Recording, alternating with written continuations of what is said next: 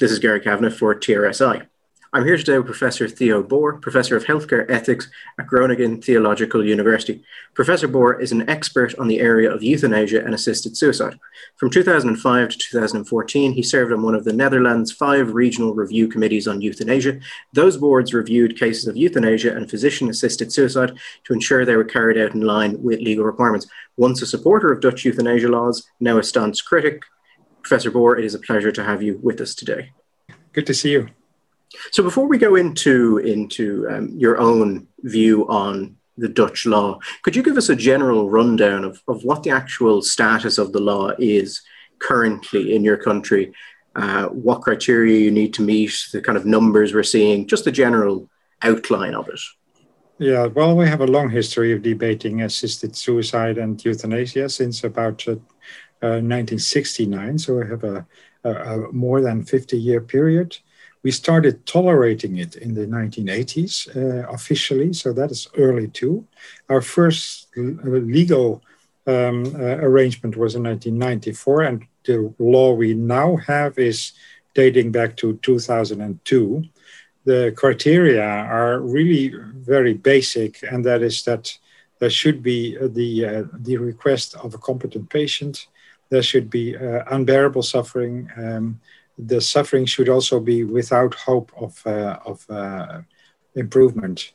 Uh, and the doctor should have um, informed the patient about the possible alternatives. And then, last but not least, the uh, euthanasia should take place in a medically sound manner so that the patient does not suffer. Uh, important is that, unlike in some other countries, um, we, ha- we have both possibilities. We have euthanasia and assisted suicide. In euthanasia, of course, the doctor does the act him or herself. And in, in assisted suicide, it is the patient who drinks the poison. Uh, interestingly, it is 97% of the patients and doctors who decide that it will be euthanasia and not the patient drinking the, uh, the, the poison. Um, that has it, that tells something about the degree in which the doctor is involved in the whole process. As for the numbers uh, that you asked me, uh, we started out basically in the 1990s and the beginning of this century uh, by about 2,000 cases a year, and that remained level for a couple of years until then, right uh, in the middle of about 2005 6, the numbers started going up, and we are close to 7,000 uh, cases per year now. Um, and that is an important increase if you reckon that the overall mortality has, has remained um, rather level during that period. So at the moment, we have about 4.5% of all deaths are preceded by, by euthanasia or assisted suicide. And is there a sort of average person who's likely to avail of this? I mean, is there a particular demographic? I imagine age plays a, a particular role, but are there other demographics like those with mental health issues, or is it concentrated primarily on age? Um, it is primarily concentrating on the pathologies, the, the, the illness uh, of the patient, and that in, in still, in most cases, it is a terminal disease although that terminal diseases was in the beginning was it accounted for about I would say about 92% of all deaths uh, through euthanasia, and that that that number has gone down. Um, not only cancer, but increasingly also uh, neurological uh, conditions, um, terminal heart failure. But then, very interesting, of course, too, is people who are not uh, expecting a soon natural death. Um, I think in the beginning it was really the context of acceptance of the euthanasia law was for people who were dying anyway, and that it, euthanasia was kind of the last resort to prevent a terrible uh, dying process. Whereas now, for uh, a considerable number of people, and still not the majority, but I would guess about 10%, uh, euthanasia is a way to prevent a terrible life. So these people have a certain amount of, of natural time span. Uh, it can be between two years and, and 20 or 30 or 40 years, especially in psychiatry. We have uh, uh, psychiatry cases, about I think about 80 a year, that has remained level now for a couple of years. We have dementia, of course. People have a life expectancy of maybe between three and seven years, whereas uh, about 200 a year with a tendency to go up too. And there's all kinds of very sp- specific conditions, such as people with autism or people with blindness. It's, it's just uh, a couple of people a year, maybe 10, 20, that have these special conditions that uh, you probably would say were handicaps and not an illness. Uh, but that number is going up. And also interesting is that we have an increasing number of what we call uh, euthanasia for two, where it's two people, of which one normally is is is um, terminally ill and the other is not, uh, but is is for example chronically ill, and where the people decide that they will have um, euthanasia together. That that number is about, uh, I think, about thirty five people a year. So some of the conditions that you you mentioned there, when you were talking about the law and you were talking about the need to show that the suffering was unlikely to be alleviated, some of those conditions that you met would seem quite difficult to show that to be the case. Has there been any debate about this, or is this simply a, a low level trend that's been sort of developing and hasn't really been debated yet? Well, that's a good question because you know the the criterion that the suffering should be unbearable, uh, I think in effect is first first it is a very subjective criterion because um, whether or not I experience my suffering as unbearable uh, very much depends on my biography and my values and my my worldview and my past. Um, and uh, now the point is that a patient, so to say, has to uh, uh, to make sure that their doctor accepts that suffering as unbearable. So what what you get is that in some cases, patients and doctor doctors are getting involved in in some kind of a play where the patient tries to, to con- convince the, the the the doctor, and sometimes uh, they succeed and sometimes they don't. Um, but you know, it's a very subjective criterion, and I think it's very hard and it is maybe even inhuman for a doctor. If a patient says, Doctor, please, this is for me unbearable, uh, what kind of a doctor are you if you say, Oh no, your suffering is not unbearable? I don't think it is unbearable. So it puts, so to speak, doctors in a very, um, a, a very poor, dire situation that they have to com- contest the seriousness of the suffering. So, which in end effect means that if a patient insists and insists and insists, uh, then the doctor will have little um, other options than saying, okay, if this is what you want, then I assume that this is unbearable. So, looking at the actual provision of these services, um, is it the case that this is a service just offered at a general level across the country, or are there specialized clinics or practitioners uh, who focus primarily on this? Well, interesting that you you um, you use the term offered because uh, we we still assume that in the Netherlands euthanasia should not be offered, but should be requested, and the initiative on the part of the patient. Um, now, I know of cases, and I don't know whether it's in 2% or 12% or 22% of the cases. It's very hard to do any serious research on this, where the doctor is the one who says, well, given your condition, uh, would euthanasia be one of the options that you would like to consider? So, but, but talking about offering euthanasia is a very sensitive subject. It should come from the patient. Now, as for your question about euthanasia clinics, there is actually one um, organization that is previously known as the End of Life Clinic and now known as the Euthanasia Expertise Center. Um, it is not a clinic.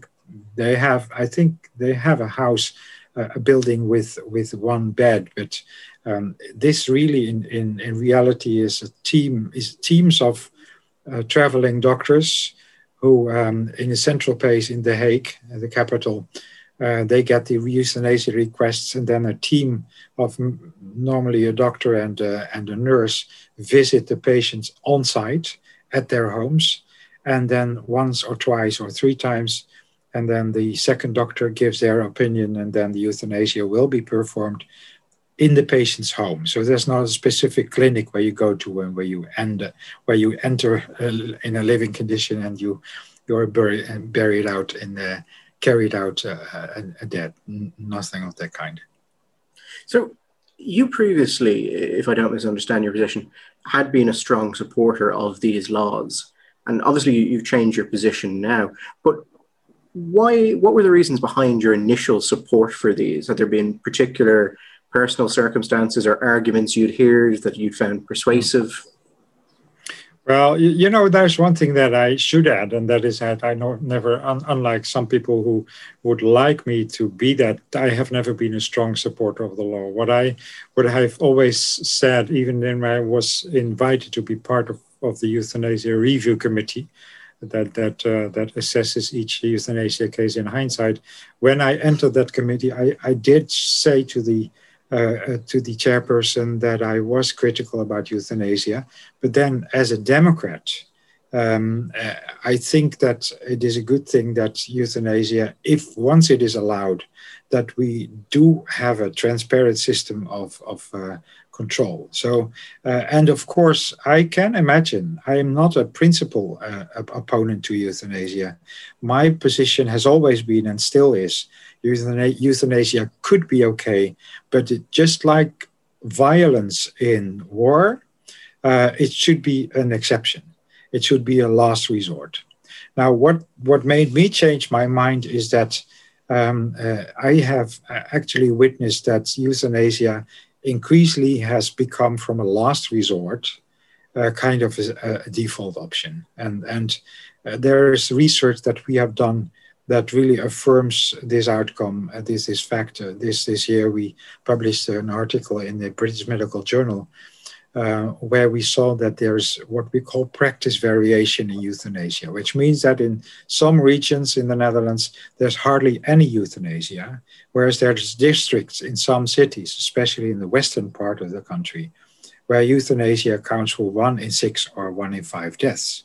So and and that being the fact uh, I can no longer believe that if 20% of the people die through euthanasia in a certain urban district, I can no longer believe that that is the last resort, that that is the, the only option. Uh, clearly, something um, is the case in the Netherlands, and that is that euthanasia, the, the euthanasia law, has become to function as to, a kind of an offer, as the kind of a, I think, uh, the supply has created demand. Now, someone may say, and some people ask me, has has its is it spinning out of control? I think it's not because this is what people want.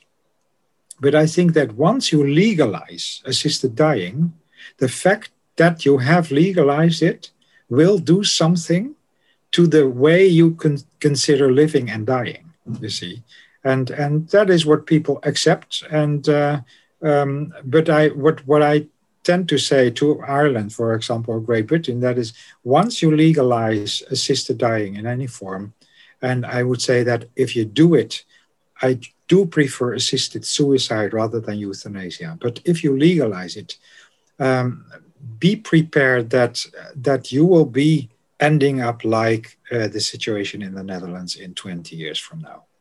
So it sounds, and not to put words into your, your mouth, you're saying that your primary issue was the normalization of the process that seems to have, have taken place after the law was passed.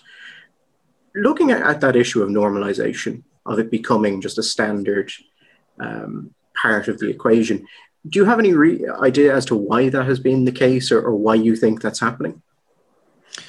Um, that's a good question. Um, really, uh, and I think I have a hard time answering it. The, the point is that um, euthanasia by pro-choice organizations, uh, we have the biggest uh, uh euthanasia uh, association in the world, uh, both in absolute numbers and in relative numbers. And you know, the point is that they continue um, day after day to to portray euthanasia as the most dignified death Uh, and the other thing is, and that you can see that in campaigns in, in Great, Britain and Ireland, they um, they continue to portray a natural death as a potentially uh, atrocious, terrible death. Now um, that does happen occasionally, but uh, that story was much more true in the 1980s than it is now. Uh, the palliative care has become so much better especially given the fact that we also have some palliative sedation, that um, the prospect of a terrible natural death is n- not not nearly as realistic as it was in the 1970s and 80s. When you were saying about uh, when I had said offering uh, these services, and you're making the point that the patient must request it, and it's, it's a sensitive issue what is the general tone of, of media and government towards euthanasia? And I, I ask this question just with an eye to is this something that is presented to the public as an acceptable um, just an acceptable option and is that influencing people to bring it up themselves but what i'm really asking here is we're talking about people having this choice but are is this the only choice really talked about in popular dialogue, or are alternatives like palliative care or whatever may be required uh, also a big part of the picture? What what is the, the cultural narrative like? Well, the government itself is uh, is generally very very low low profile about euthanasia. They will uh, seldom say something positive or negative about it. What they will do is they will refer to the existence of euthanasia review committees that that review every case uh, in hindsight. Uh, so there's not much discussion. Well, but then on the other hand, in in the media, uh, the the the default paradigm, the default narrative of euthanasia is as it is in many countries, it is one in terms of dignity, it is in terms of bravery, uh, is in terms of compassion, it's in terms of of self uh, uh, autonomy. Um, that is the really the main paradigm. Uh, and in in the book that that I uh, issued, as I have it here on my desk, it is living with euthanasia. Uh, we we published it just a week ago, and there we collected uh, 43 stories of people who had experiences with people who had euthanasia. And there, the interesting thing is that apart from a, a number of hallelujah stories about euthanasia, uh, there's also a number of people who are who are ambiguous, and even some people who are uh, outwardly bitter about their loved one having euthanasia. So the uh, what we do and try to do in in my profession as an ethicist is at least to keep the debate going. Uh, because what you will see is that once euthanasia is legalized, and especially in the Netherlands, where we are kind of a, a laboratory uh, with much international focus on this. So the, the, the standard option here is don't criticize what is going on in the Netherlands. Um, please emphasize that everything is going as it should.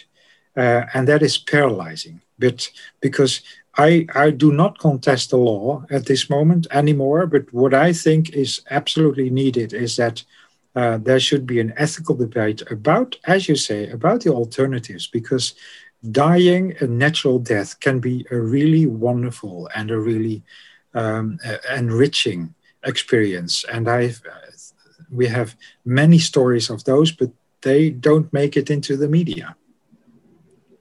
So I know, at least in Ireland, when we're looking at proponents of, of these topics, or well, or proponents of the legalization of these of these topics, there's generally two arguments made. The firstly is the bodily autonomy issue that this is a person's choice and you don't have the uh, the right to stop them. That would seem to refer more, of course, to assisted suicide than euthanasia, which obviously involves others. And the second is is a compassion based argument that this is you know, an inhumane thing to refuse someone. The, the, example in Ireland that's often come up is you know, if there was a dog in pain like that, you wouldn't you wouldn't force it to live.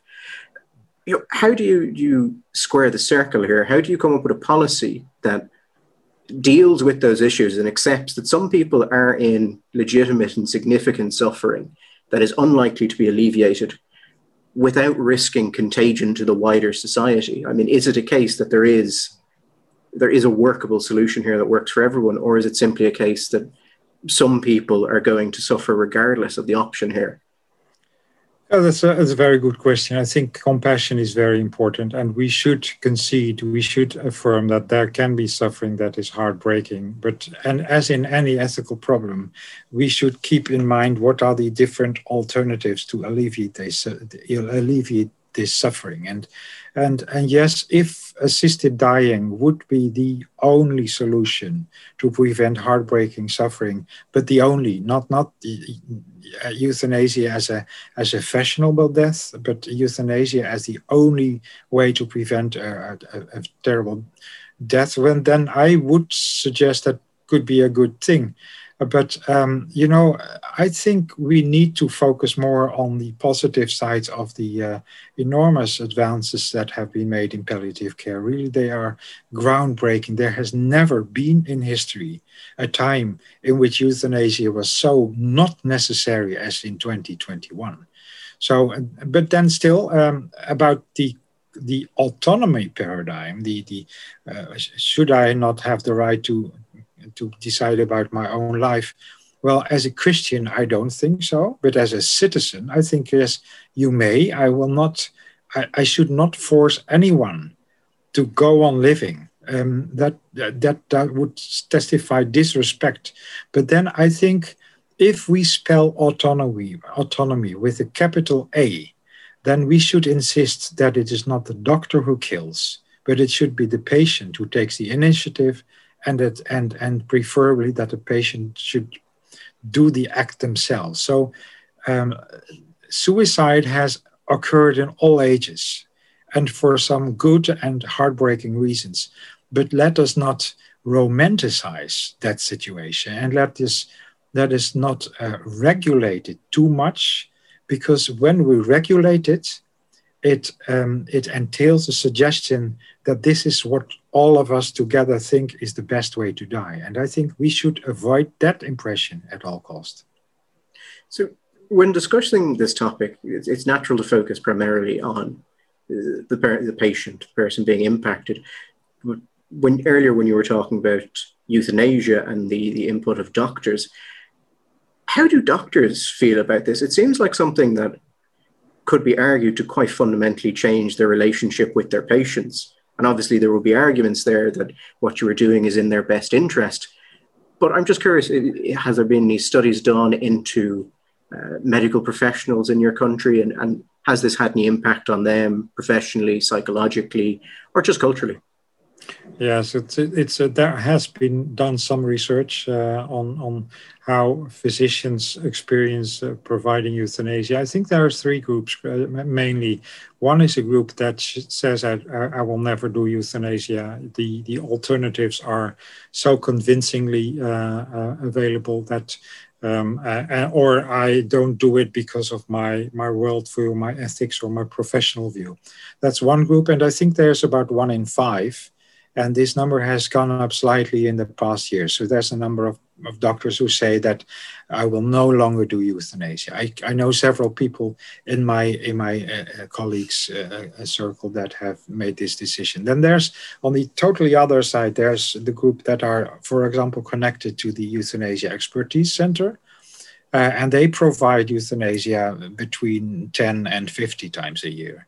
For them, it is a matter of of helping patients uh, the more the better. Not not that they are fond of killing of course but that just like a, a, doctor a gynecologist may be proud of delivering many babies some doctors may be relieved that they have helped many people to have a, a dignified death um, and then there's the biggest group in between who say that they can imagine um, making this exception, but they, they dislike it. They think it's emotionally stressful. They want to avoid it as much as possible, uh, and they are happy if this uh, cup passes them by. So, looking beyond your country, are there any countries that you think is has implemented a better way of doing this, or is is heading towards that kind of implementation? Uh, anywhere a, country could look to, you know, for example, as to you know, the quote unquote right way to do this. Yes, that, that's a good question. It's a con- question of conscience. I think um, I think I would opt for the system in Oregon. Um, not that that functions so well in every respect, but uh, you know, if as as I said, if you spell autonomy with a capital A, autonomy is is very important in Oregon, and they have a very a, a, very simple law actually, and it says that you should be in uh, close to a natural death, and I think that is a sine qua non. That's an absolute condition.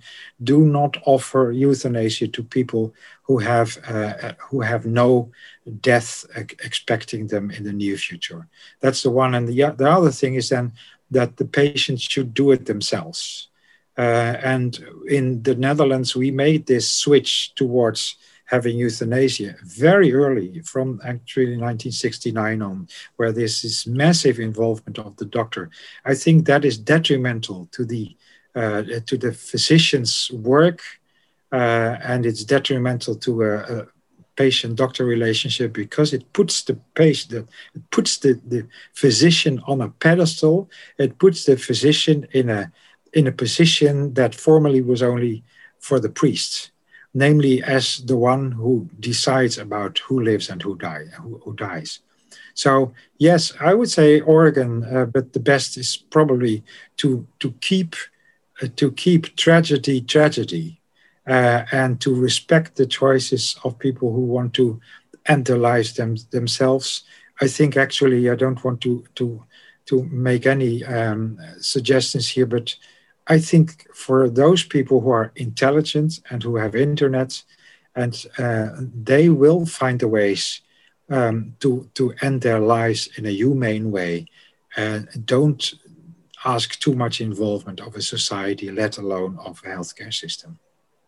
So, just to close on, Professor, we we've talked about where things are currently uh, in your country where do you think they're going to go in the future? What do you think the, the trends are that we're going to see?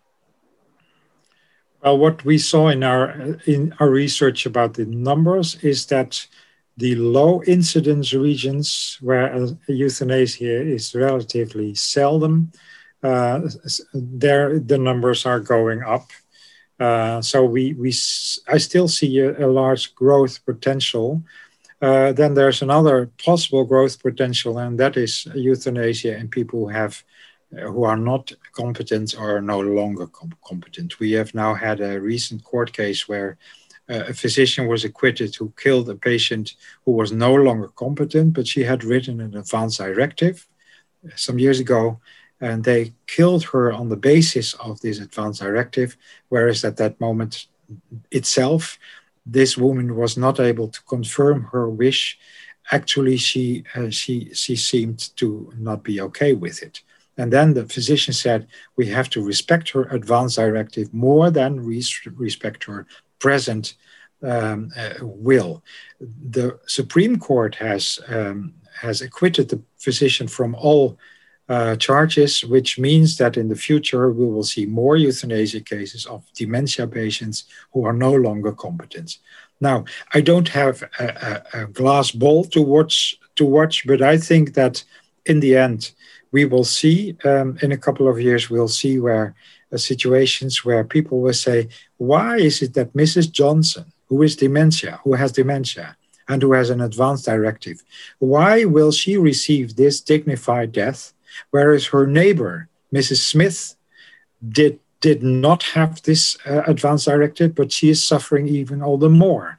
Why should we let Mrs. Smith? Um, why should we punish her for not making an advance directive, whereas Mrs. Jones can have this this ideal or this dignified death? I think there will be court cases like this, but maybe it'll take ten or fifteen years.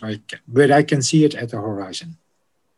So you would be that nearly sounds like a sort of uh, lives not worth living distinction being put onto people who've never made that classification themselves by the state.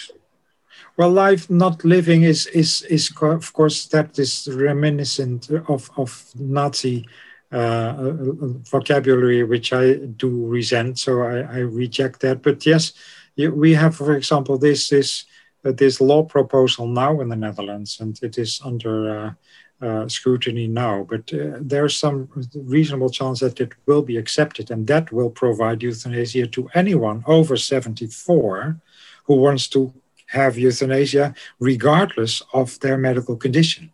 The thought behind this is clearly that if you're my age, I'm 61, if, if you're my age, you have to call 133, which is the suicide telephone line in the Netherlands, and people try to keep me from committing suicide. Whereas when I have reached the, the, the, the, age of 75, from 75 on, society would all of a sudden say, well, in your case, we think it can be rational to kill yourself.